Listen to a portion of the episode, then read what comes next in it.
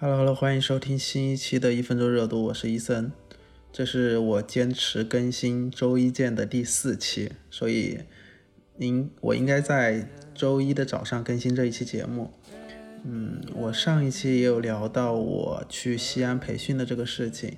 嗯，关于我在西安发生的一些种种的一些情绪上的波动什么的。我可能在上一期已经有浅浅的谈过了，然后这一期我主要想讲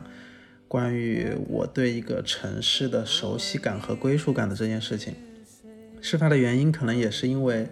我在西安这段时间感受到对于西安这个城市带来的陌生感和疏离感吧。嗯，今天我也从西安已经回到了深圳，来到了一个相较于更加熟悉的一个地方。啊，然后我在想到今天的标题的时候，我就想到一个城市的熟悉感，啊，在很大程度上是取决于另一个城市的陌生感对比起来的。啊，为什么这么说呢？我因为我在上大学之前和工作之后，其实都没有出过湖北省，我一直都是在武汉那边嘛，所以。呃，在武汉的时候，我其实从未感觉到有一种，呃，没有归属感的时候，因为我那个时候也有跟朋友聊过，其实你把我放在任何一个地方，我只要能够找到轻轨和地铁，我就一定能找到回家的路。所以，呃，在我出来之后，我才意识到，好像有一个家的归属感对于我来说非常重要。所以就想到很多时候，为什么大家热衷于去买房啊？有一个属于自己的地方，才会有一个。呃，最大的安心感，这可能也是呃我家里面带给我的一个想法，或者是传统意义上给我的一个规训吧。总觉得有家才会让你有一种安全的感觉啊。我说的这个家是某种物理意义上的居所，所以我回想到我在西安，也不是说我没有一个当时居住的地方，但是那个居住的地方终归不属于我，或者是说在很大程度上它是一个暂时的一个地方。我在外面，嗯，怎么样来说都是一个陌生的一个存在，所以我很难有一个归属感。所以我就在想，我今天，呃，坐在飞机上，然后回到深圳，坐在地铁上的时候，我就在想，到底除了有一个家的这种很庞大的一个议题之外，有什么东西会让我感觉到，哦，这个城市我会有一定的安全感。然后我就有想到很多点，啊，我首先从从最简单的一个地方说起，就是我觉得对一个城市的温度和湿度这种最物理意义上的一个代表吧。啊，我印象非常深刻。我当时从武汉来到深圳的时候，就觉得哇，我刚下高铁站的时候，就觉得你伸手就能抓住空气中的那种水的感觉。所以这个温度和湿度对于你身体器官、皮肤的第一冲击还是影响非常大的。对于我来说。我这次去西安有一个特别神奇的事情，就是因为我在不管是在武汉还是在深圳这边都没有感受过暖气嘛，然后那个时候一进去房间，你真的可以就是脱的只剩呃一件短袖，就觉得啊为什么大家北方的家里面都会那么舒适？因为你在武汉的时候，你回家之后其实要穿的比在外面更加的多。呃，我当时还跟在西安的一个朋友说，我说我觉得家居服的市场就只能局限在就是湖北。呃，这个地理位置是怎么说？就是啊，这那一个范围之内，其实你在南方啊，冬天没有冷到你需要回家之后穿一个厚厚的家居服；去北方，你回到家之后，你只用穿一个短袖。所以这个市场就好像只存在于那个中部地区，啊，这是最明显。然后还有一个就就关于湿度的问题。啊，我这次去西安，然后无意间就是有一有一包瓜子在那里，然后我抓了一把放在桌上，我就想着我第一天没有吃完，我第二天再去吃肯定都潮了嘛。没想到我第二天去吃的时候，发现那个瓜子和前一天一模一样，就完全没有说发潮变质的那种质感。我觉得，哎，还是北方的这种湿度影响还是挺大的。然后再一个就是气味的问题，我是一个对声音和气味都还比较敏感的一个人。嗯，特别明显的就是你，呃，新到一个城市，你坐上它的地铁的时候那种感觉，特别是我这今天回深圳坐在地铁上的时候，呃，那个声音就是广播播报的那种粤语和地铁里面那种呃人群的那种很难以描述的那种气味，其实是每一个城市都不一样的。在深圳的时候不一样，在武汉的时候也是不一样。我那个时候一九年还是什么时候，就是回武汉的时时候，很隔了很久一段时间回武汉，然后再次坐上武汉的那种地铁，哇，那种亲切感真的是无以言表。啊，即使是我在武汉的时候坐地铁的频率也非常的低，但是你一回到某一个地方，熟悉的广播啊，熟悉的方言，都会让你有一种亲切感。但是今天的这种亲切感是我在西安待了将近十多天之后回到深圳，再听到广播里面夹带着那种粤语的那种熟悉感，是就是从西安那个城市的陌生感给带过来的。所以说，其实深圳也是我上一个感受到有一种呃疏离感的一个地方嘛。所以这些东西其实就是都是需要对比出来的。呃，比起刚刚我说的一个居所，还有一些这些物理上的东西，我觉得最重要的就是在一个城市，你需要有一个熟悉的朋友。我说的熟悉的朋友，是真的那种，呃，可以非常贴心或者是踏实的朋友。嗯，说到这个关于朋友的这个概念，我其实很。多以前很多期节目都有和朋友聊过这些东西，啊，我说我以前对朋友的一个定义非常的严苛，我总觉得朋友就是一个互相把对方当做一个呃非常真诚的人的一个存在，就是你你明白对方是对你是某些程度上是毫无保留，或者是认可或接纳你这个人，他说的很多话都不是那种弯弯绕绕很虚伪的一个人。因为我之前总是把虚伪放在身嗯嘴边，我是一个很能体察到对方一个情绪变化，或者是说他说的言语是否真诚的一个人，但是我并没有很强的能力去应对这种不真诚或者是真诚，所以我感受到朋友的真诚的时候，是我对对方啊认为最踏实的一个嗯信号吧。呃，但是我后来会对朋友的概念逐渐的变化，呃，不再是说我一定要跟你交心，就是互相知道对方的某些秘密才是一个朋友。有些朋友就是呃呃一些阶段性的东西，他能够在某些阶段、某些地方给予你一些东西，你能给予对方一些东西。我觉得这个锚点打在那个地方或者是那个时刻，他总会在未来的某个阶段，他会在以一种。另外一种形式去呈现的时候，我觉得这个朋友他的深度就会更加加深一点。我以前会把朋友当成一个线性流动，就是我需要不断的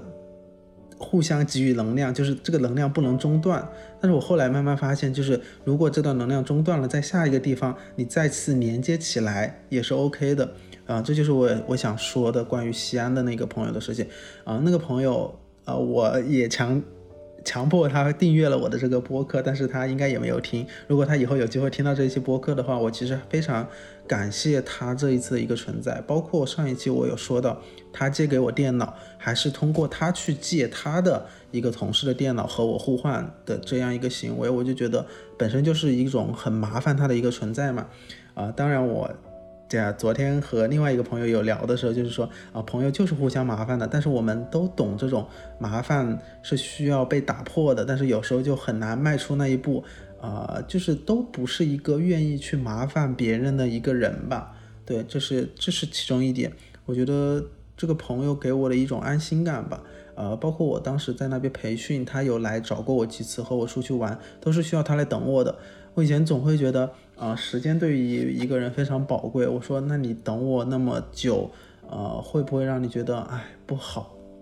但是他就给我的感觉就是，他并没有因为等我这件事情生气，反而，呃，我那一次给他路上的一些反馈都其实挺消极的，因为我在西安的一个整个人的状态都非常的糟糕，啊，陷入在很多的。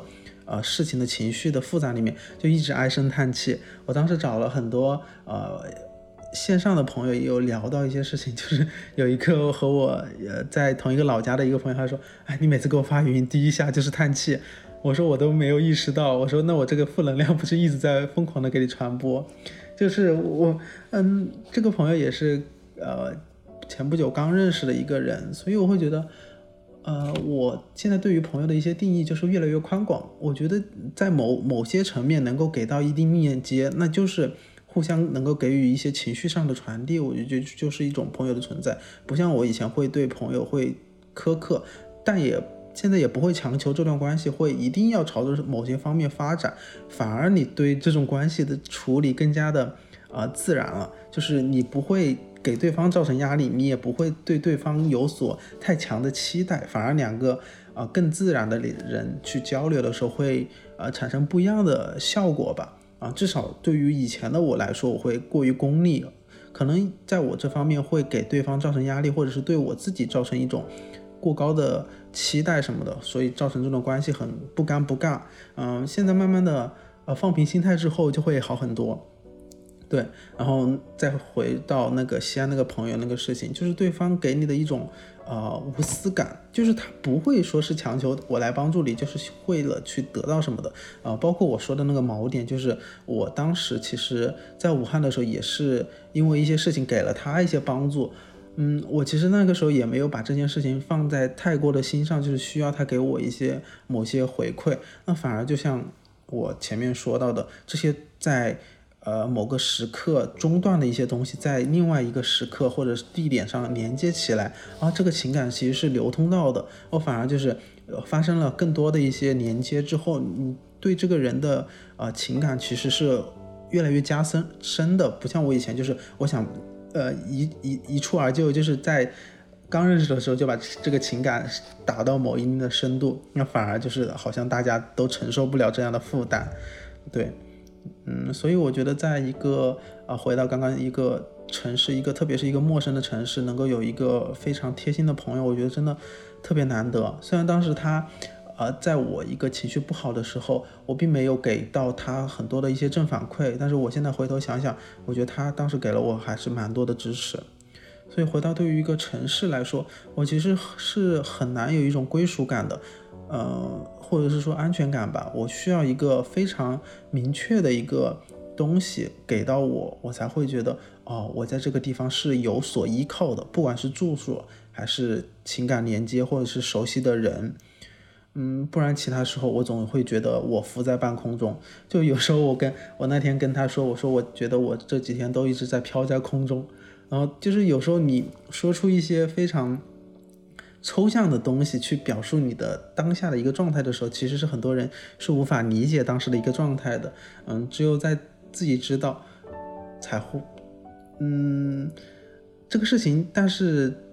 你看，我现在回到深圳之后，又回到一个相对熟悉的一个环境之后，其实当时那种飘下飘在空中的那种状态，你说它不，它已经落下来了吗？其实没有。但是你好像就是在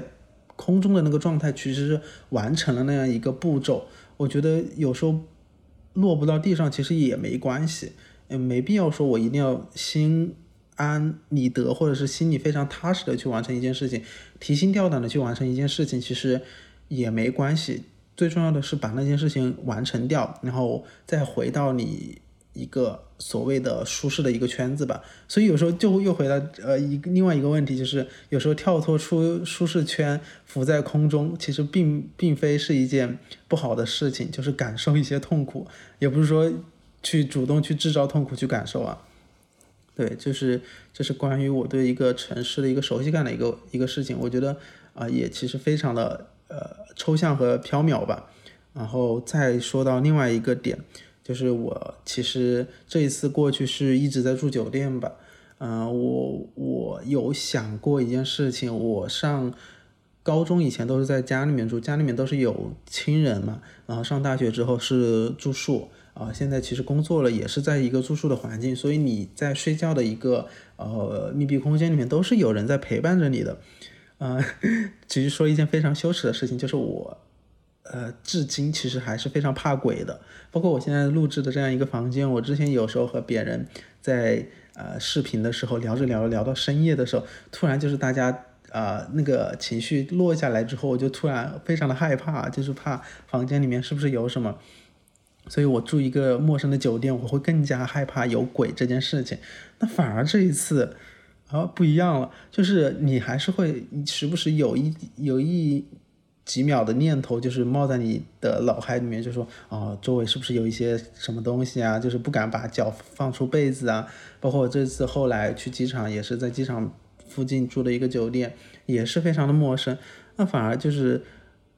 嗯，好像过了某种阶段之后，你不怕鬼了。我在试图寻找你不怕鬼的那一个原因。我就想说，是是我年纪到了，还是因为有别的更加啊？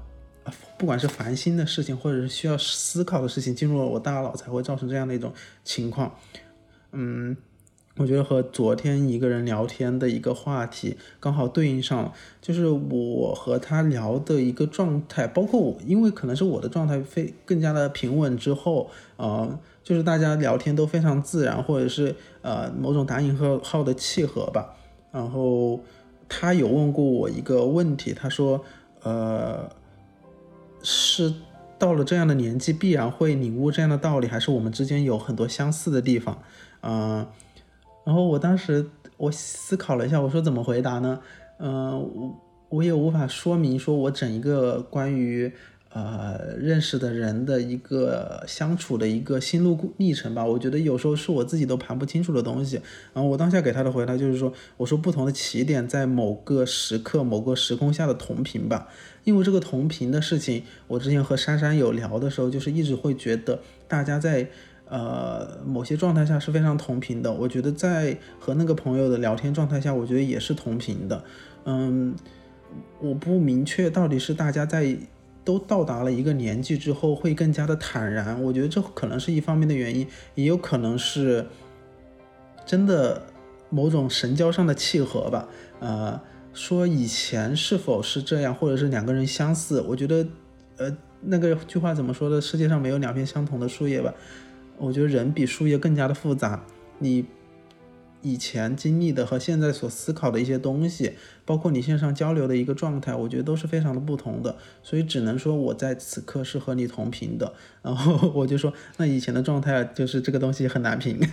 就是我我现在就是也不会，呃，我以前放在以前我就会说，嗯，对，肯定是我们非常相似，就是我会抱着一种要取悦对方，就是增加我们相似性的一种想法去聊天。我会觉得那个时候的我其实是以在某种程度上也是一种虚伪的表现嘛。我现在会更加认真和真诚的去回答这样一个问题，就是嗯，没有的东西那就是没有，有的东西那我们就是有，那就是我觉得就是在此刻是同频的。所以包括就回到刚刚说那个怕鬼的事情，我觉得在此刻那我就是呃，不管是成长或者是在某些方面的不一样，我觉得那就是。至少结果是好的，对吧？我现在少了某种担忧，少了那种你住在一个酒店，你需要等天亮的那种煎熬，打开着灯不敢睡觉、不敢闭眼的那种情况。我觉得至少这样就是好的。嗯，对。然后，嗯，这一期可能会有一点长，因为我想到，呃，还是关于西安那个朋友的一个事情，就是另外一个事情。呃，我在西安培训的那一天，最后一天，我我以为是最后一个下午，他会有一个某一种。结束的仪式，那反而那一天其实和往常一样，那反而是我的心好像飘走了。我想着啊，赶快结束吧，赶快结束吧。我就想着我在这里培训已经非常的难熬，非常腻了。嗯，然后那一个下午自己也没有认真的在听讲。我想着说，那有一个结束的仪式，可能某些人领导讲讲话呀，某些人分享一下经验呀。嗯，那一个下午和往常一样，并没有什么不同，就自然而然的。到了五点半，老师就说下课。好，那我们这一期的培训就结束了，就结束的戛然而止，就不像你以前所参加的某些活动，他总会给你一个特定的一个流程，就说啊，到结束了，我们去合照一下呀，我们去讲话一下，这些东西都没有。就是我当时的心情非常的复杂，我因为我预预设到有一个这样的阶段，那反而没有，呃，就会。怎么说呢？呃，还与此同时，我觉得可以和另外一个事情去类比，就是那一天那个，嗯，我在西安那个朋友就说，那一起出去吃个饭吧。呃，当时我们出去吃饭，就是也是没有按照自己的规定计划去吃饭。我们吃完饭之后，刚好我我我和他一直都以为，就是我们还会坐同一辆地铁，会坐两站之后，然后再分别，或者是在同一个地铁站分别。但是那一天，就是我们走吃完，在一个路口的时候，他就说，呃我我要去坐另外一条线。就这个时候。突然让你会觉得，啊，就要在此刻分别了吗？我还以为是在地铁站，就是可能一起进了安检之后，你坐对面那条线，我坐这条线的分别。就那个时候，你的情绪也是突然就说啊，就这样了嘛，就突然伤感，就是我要在一个陌生的城市，在一个大，也不说一个夜晚吧，又回到就是对一个城市的陌生感的时候，我要独自去面对，去奔往下一个目的地的那种那种感觉。但是没办法，就是时间在那里，它不断的流逝，我需要在呃一一个时间去赶上那一趟车，我就那我就说好，那再见吧，那以后有机会再约。但是我心里五味杂陈，就是觉得非常的伤感，并没有好好的告别。就你不停的，你就会只只能是迈着步子往前冲，就是还拼命的往前赶。对，嗯，我有写，我有在昨天的日记中有写到一句话，就是很多东西结束的悄无声息，戛然而止。你会想着以一种结束的仪式去面对一件事情，按照心里的预设的步骤去发生，这会带给我安全感。但就是这种突然发生和戛然而止，那种情绪的跳跃，哦，我我是能够明确的捕捉到的，但是无法及时的去应对这种情绪。你只能做的就是迈着脚步继续往下一个目的点走去。嗯，我其实还有在网上看到一句话，就是他是说啊，突然结束也可以，就像那些突然挂的挂掉很突然的电话，给人印象非常深刻。就是我会不断的去合理化的一些事情，我不会纠结在。呃，很多情绪里面会觉得，我把那种伤感的情绪一直去延长，因为我知道我们在相处的过程中，那些东西就已经慢慢给沉淀下来了，所以我不会再去纠结这些东西。但是我知道这些情绪它是会，它是真真实实有出现的，呃，我想去把它记录下来。对，这就是我，呃，这期关于这个城市的想说的很多东西，也可能比较混乱吧，因为今天也是我刚到深圳的。时候嘛，啊，脑袋里面也不知道在想些什么，然后今天也去 剪了个头发。我每次剪完头发之后，都会觉得自己会瘦一点、清爽一点。但是这一次经历了过年了，经历了这一次培训，真的会觉得，啊，一个是吃的没有控制，一个是熬夜的问题。嗯，对啊，还有就是我这一周其实是有想分享我在 B 站看了两个视频啊，第一个视频是我之前也是听展开讲讲里面冻姐有推荐的一个 UP 主叫香琴又青了，他是在呃以一种独特的视角去解说那些二零年代的那种偶像剧吧，就那种什么呃叫什么台偶呃什么什么。我可能不会爱你，可能我没有看过这个，但是我那个时候有关注他，因为里面一些很熟悉的人物我并不是很了解，啊，但是我觉得他的一种解说的角度非常的有趣。他最近有更新的一期节目叫《伪伪 loser 真强者》，深度解析影视剧里走出的女人们，啊，这是一期关于。嗯，很多影视作品里面那些姑姑的姑姑类的角色，就是那些姑姑类的角色，其实是被我们大家所忽略，但是他们总是以一种啊特立独行的强者的身份，跳脱出原有的一种语境出现的一种角色。我记得很清楚的是，一个是呃放羊的星星里面男主的一个姑姑吧。就是他也是在前期跳脱出那一种家族的一个体系，自己独自出去学习，然后学成归来，又一种很强势的一种独立的一种思考维度吧，然后去给到一些所谓的嗯思想上的一种指导。还有一个就是陈嘉玲，就是《熟女养成记》里面的一个姑姑，那个片段其实也非常的短小，我当时。匆忙的看过去的时候也没有理解到，但是他有在讲解的时候，我其实印象也非常深刻。就是那个姑姑，就是和自己相亲了很久的一个人，那个男生突然毁约，但是他要独自去面对，呃，这场去，呃，也不是说他要毁约吧，是他不想结婚了，他想要家里的人，就是他的哥哥什么的，去陪他一起去面对这场，就是我要去解约的一个东西，但是家里人。那那些那一辈的人都不支持他，说啊，你就结婚算了呀，对方不管什么样条件也好呀，那女人怎就应该怎么怎么样呀？但是最后没有办法，他要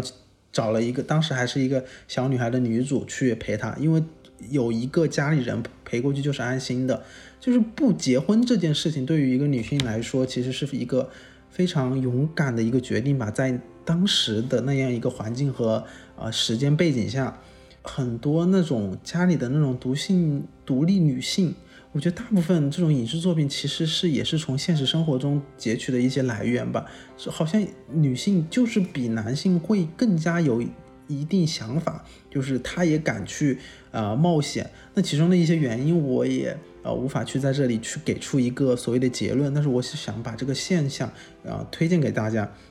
啊其实里面有一句话我也很想给大家分享一下啊，里面作者有说到，他说，所以你会发现为什么走出的姑姑们在各类影视剧里总是惊鸿一瞥，充满了留白，明明无处不在，却经常没有完整的趋势。正是因为无论是在当时还是目前，无论在心类还是细胞，叔子、姑婆和阿姨都是一种缺乏脚本的女性角色角色，既然没有演绎脚本，也没有基本的手绘。没有人告诉他们，呃，从哪里来到哪里去，应该做什么。没有脚本就意味着无限的自由，而无限的自由就意味着要对自己的选择付出足够的代价。很多女性做出的一个决定，就是在旧时代脚本下其实是没有人走的啊，没有人走就意味着你无限的自由。你你拥有无限自由的另一面，就是你需要为你的这个自由付出一定的。啊，所谓的代价就是不管你成功了好还是没成功好，成功了那你就是世俗意义上啊所谓的啊赢家，没有成功，那你必须要为你这种在旧脚本下的一种新的一种道路付出一定的责任嘛？怎么说呢？就是给我的一个启发就是，很多时候我感觉我自己也没有一个所谓的人生脚本，我很难看到。未来的我我会做什么，或者是当下的我，我继续这样，我以后会变成怎么什么样？所以，嗯，没有一定的人生脚本，在某些程度上，就是你代表着你足够的自由嘛。你自，但是你说很多自由是真实的自由嘛？你总是带着一种呃镣铐去在一个很小范围内的自由嘛？你在这个自由的一个面上去无限的去。